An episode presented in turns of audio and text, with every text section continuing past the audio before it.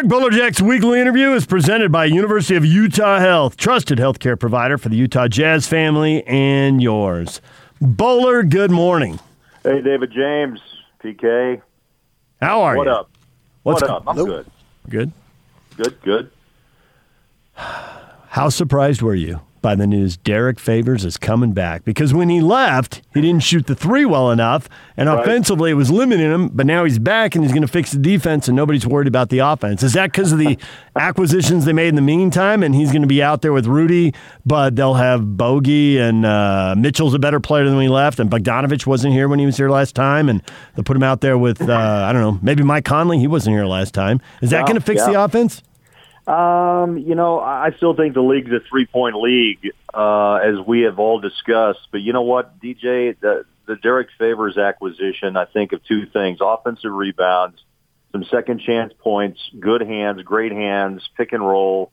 Uh, but still a 15 foot jump shooter when he wants to take a shot outside. So no, it doesn't fix, you know, the fact that you need more threes in this league but you get a guy who knows the system, good in the locker room, fan favorite. Uh, and again, my thought is, what has he learned in New Orleans, and what has Gobert learned, and how do they uh, have a second opportunity, so to speak, on coexisting? If they do play together, or if you know they if Quinn decides to go smaller with Faves, uh, it's it's an intriguing decision. Uh, but you make a great point that Donovan's better, Bogey's here, and Mike Conley uh, also is here since uh, since we last saw Derek Favors. So it's an intriguing decision, man. You know, it really is. And a guy I think that the price was right, most likely, and the fact uh, he didn't seem too engaged when I talked to him in New Orleans. I mean, eh, you know, it was, he, he realized it was an opportunity, but he was very much uh, mentally uh, tied into this franchise. And I, I'm, uh, you know, everything that I've seen, he is excited as can be to be back. Yeah, I would also add uh, more of a benefit was particularly with Joe Ingles on the pick and roll because I Yeah. think they those two had something going on, and you can pick up right where they left off. It's not like it needs to be a developing situation. Yeah, PK, spot on. You know, that pick and roll, Joe does it as good as anybody, as well as anyone in the league. And obviously, I think Rudy benefits from Joe too, because it seems like, you know, the frustration comes with Donovan, I think at times when Rudy, you know, makes public declarations that he wants more touches. It's what you do with those touches. And, you know, sometimes those touches, unless it's perfectly placed, as you know, uh, those will turn into turnovers and then fast break opportunities uh, down the floor unless you get back defensively. Uh, but, you know, Joe's a magician and the hands of favors is uh, is something that you can't argue with.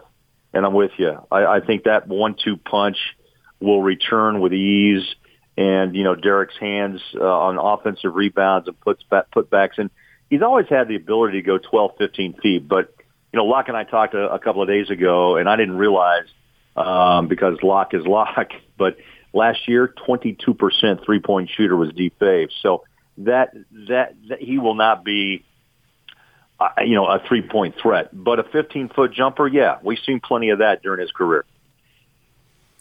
So I know people inside the organization were stressed about getting Clarkson back. I think there were maybe people inside the organization who were very confident about that, but I don't Yeah. know that everybody was very confident about that. Uh, have you heard anything since he signed? Was he ever close to leaving? Was it really, hey, this was a good spot and he knew it and uh, it was always going to work out? They just had to go through the process. Where? How did that play out? You think? You know, DJ, that's a great, great question. Of all the discussions, you know, with Faves and you know Jordan, really, I haven't seen as much public comment about Clarkson's return from him personally. I know the his teammates were excited to have him back, and uh, but I think he really down deep. I can't speak for him, but I think it was a great situation. Um, you know, you kind of got a.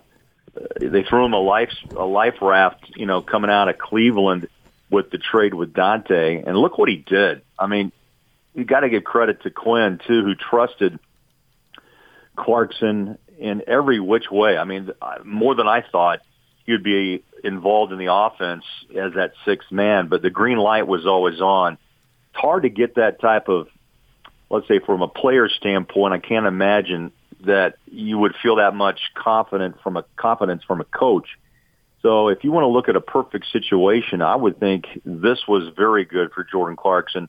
The money was was better, and I think he enjoys again playing for Donovan uh, with Donovan and Rudy and Joe and Bogey coming back. I think he sees a pretty good situation and, and a hard one to turn down. That's just me because he's going to be the center point, the focus, the focus of the second unit, and also you know slides in and finishes games you know at times in the fourth quarter. So I I think it's a good deal for both both both parties. And of course, there's the Mitchell thing, which was no surprise, but you know he didn't necessarily have to do it. He was going to get the money if he wanted it, but I think that it's more than that because that's going to be available. It's about a commitment that I think he's willing to make. Yes, you know, and there's been a lot of talk about you know the the fifth year or the opt out year, and you know he's going to have a chance to make bonus money if he becomes a first team, second team, third team, all all NBA player. PK, look, I think there's outs for everybody in contracts, and I know some fans were saying, "Gosh, you know, where's the dedication?" Well, look, I mean, he's in his fourth year. Uh, the the kicker starts next year, and you know, you know that this guy, I think, unless I am just totally out in left field, that the guy's dedicated to this franchise. I mean, he's 24. Uh, he's done things that I, I, that gives you that wow factor, right? And the leadership, PK. Where do you put that on the list? And again, I'm not picking on Hayward. Maybe I am, but the bottom line is leadership's tough to find. And when someone wants to lead, it's a beautiful thing. And Donovan at 24 is not only leading the Jazz but PK and DJ, he's also made a statement as a league leader, you know, and I, I tell you that's special. And I, I, I think he has shown the Jazz and, and Jazz Nation that look, I'm here. I want to win. I want to win now. And I, maybe that's really the the if you if you break this down for new ownership and Ryan Smith, that would maybe be the message in this contract is let's do it. Let's do it now and uh, move forward and I think the way that what I've heard through, you know, people who know Ryan very well, he's an all-in guy, and that's good. Um, and so I think that plays a part of this. And, and Donovan obviously has a, you know, a, an out uh, if if that's what he wants to do. But most players do have that, especially at his level. But I think I think he's a guy dedicated to this franchise, and hopefully the Jazz can deliver. I mean, it's all about winning titles. It's all about being competitive not just as a seventh seed in the West, but being an actual, you know, top seed playing for Western Conference championships and that that that opportunity to go uh, to an NBA championship round. So how do you uh, how do you rank the top three or four teams in the West? Who's there? Who's in? Oh. Who's out? Who do you like? Who do you not trust? Well, let's let's talk about it. I mean, DJ, I tell you, man, it, it's a buzzsaw every year. I mean, you, you guys know that. I, you know, I don't see the Lakers have still a couple of, uh, if I'm not mistaken, a couple of roster spots to fill, but they just have a knack with LeBron uh, to pretty much do as they please. I would have put a week ago Golden State back in this mix, but now you knock them off the board in the sense of a real contender because of Clay's injury. Clippers, um, I don't know the chemistry is going to work with Paul George. I mean, some of the comments he had in the bubble I thought were just uh, bizarre. You know that we weren't supposed to win now. Well, I, I believe you were, and that was the whole thing. There's young teams. Phoenix is intriguing. Dallas, Porzingis won't be back, I guess, until after the first of the year. If then Houston seems to be blown up. Uh, New Orleans, you know, with Zion, we'll see. The Spurs, I never count out just because of pops. And then again, you got the Blazers, you know, with Damian and C.J. McCollum. So you know, it's the same list, right? Don't it's the same list, and it's hard to stack, you know, one through eight, one through nine, one through ten now because of the play-in opportunity that the league's going to deal out. But man, I tell you, night after night, it's it's a buzz saw, and you've got to be ready. But the bottom line, two PK DJ, is that you have to stay healthy and you have to have depth, and uh, that's really kind of way I think it comes down to. if LeBron, who's going 35, going on 36, I'm just wondering when does Father Time catch him? But I don't see it happening anytime real soon. And you hope, you know, he's an incredible player to watch, but he does dominate, and he does have the opportunity to grab players who will help help him win yet another championship. So, again, it's it's stacked, and it's hard to pick them of where they're, you know how they, how it's all going to stand out and finish. What'd you think of their draft? Well, you know, as a bookie, um, I think I was surprised, PK. Um, I, I, I, I'm always surprised because, I, you know, we always talk about, well, the Jazz are going to get a wing defender and a three-point shooter, but they go big. But also they move two bigs, Ed Davis and, and Tony Bradley. So it, it makes sense if that was the, the, the game plan to open up some cap space and bring in a rookie big uh, to develop. Faves really kind of takes the uh, the centerpiece of backing up Gobert, obviously, but I'm anxious to see what this the big guy can do. Uh, looking at video and talking to some of my buddies back in the Midwest, I mean, they've all always kind of been intrigued with him. Uh, it's all about staying in shape, and they like his feet. Uh, but again, it's it's rim rim play, which is you know what we kind of expect from from bigs in this league. But the morphing of the big has already begun. I mean, most of them can shoot from outside. Uh, so I'll wait and take a look at Azubuike when he's when he's on the floor and look at the range. But the Elijah uh, Hughes kid from uh, Syracuse, I heard your interview with Boeheim. I mean, didn't you guys feel like he is potentially uh, has the ability to step in? I mean, I, yes. that's kind of what I got. He's a yeah. four-year guy, but I was like, wow. I mean, Boeheim, you know, his resume is impressive, and I I got to trust some of the, you know, trust the way he's, you know, looking at his talent of of players. But, you know, I know he transferred up there to Syracuse, but from what I gathered, from your interview, the guy Boeheim felt confident he could fit this system very well. So let's hope. Maybe it's another Royce O'Neale gem where you you know you, you have to hit once in a while on a player uh, and maybe this is one of those opportunities again where uh, Dennis and Justin Zanik did just that. We'll, you know, we'll find out together. You know, the thing about Boeheim is that uh, I expect college coaches come on and really pump up their guys. Yeah. But he got really specific. And I thought when he got really specific about getting his own shot multiple times, and then with the Jerami Grant – uh, analogy. Yeah. Yeah. It was kind of like with an, uh, Jerami Grant. He's like, guys, it's right in front of you. Can't you see it? You know, that made me. That made me kind of set aside the you're you're his college coach. Of course, you're going to be saying good things about him.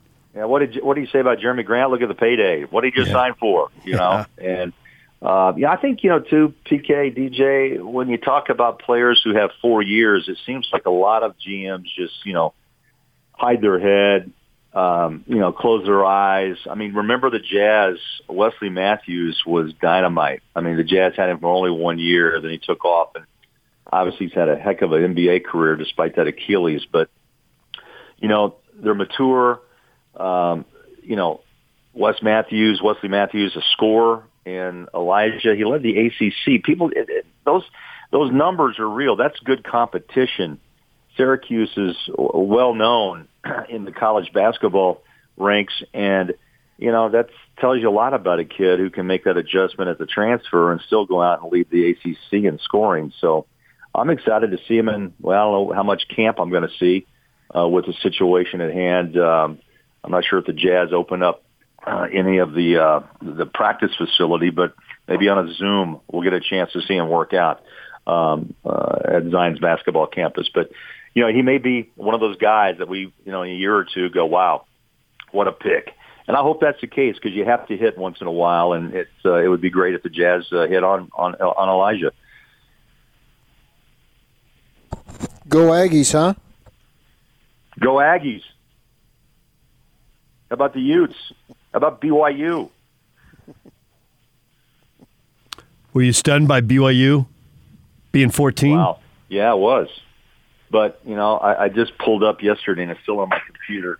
Um, you know, I'm just looking at uh, you know the schedule. Don't, what do you guys? I mean, look, Navy, nice win to start the season. Maybe uh, Niumatalolo and the midshipmen really were not prepared, and they haven't had that great of a year. But I think when you look at the votes, I mean, Houston, you know, on the road, 43-26.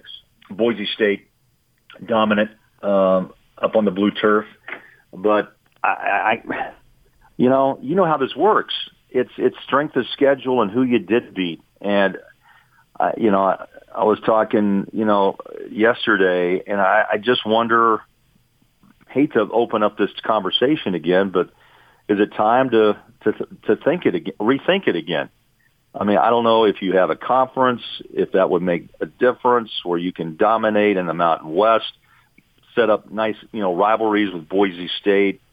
Uh, I'm just not sure. Again, I, I, I understand BYU had to do whatever they could to get a football schedule put together. So, believe me, I get it. But still, I think when you look at 14 PK and DJ, Texas State, North uh, North Alabama, uh, University of Texas San Antonio, uh, Troy uh, yeah, that plays a factor. It has to uh, when you're looking at other teams that play in the Power Five conferences. I mean, it's just the way it is.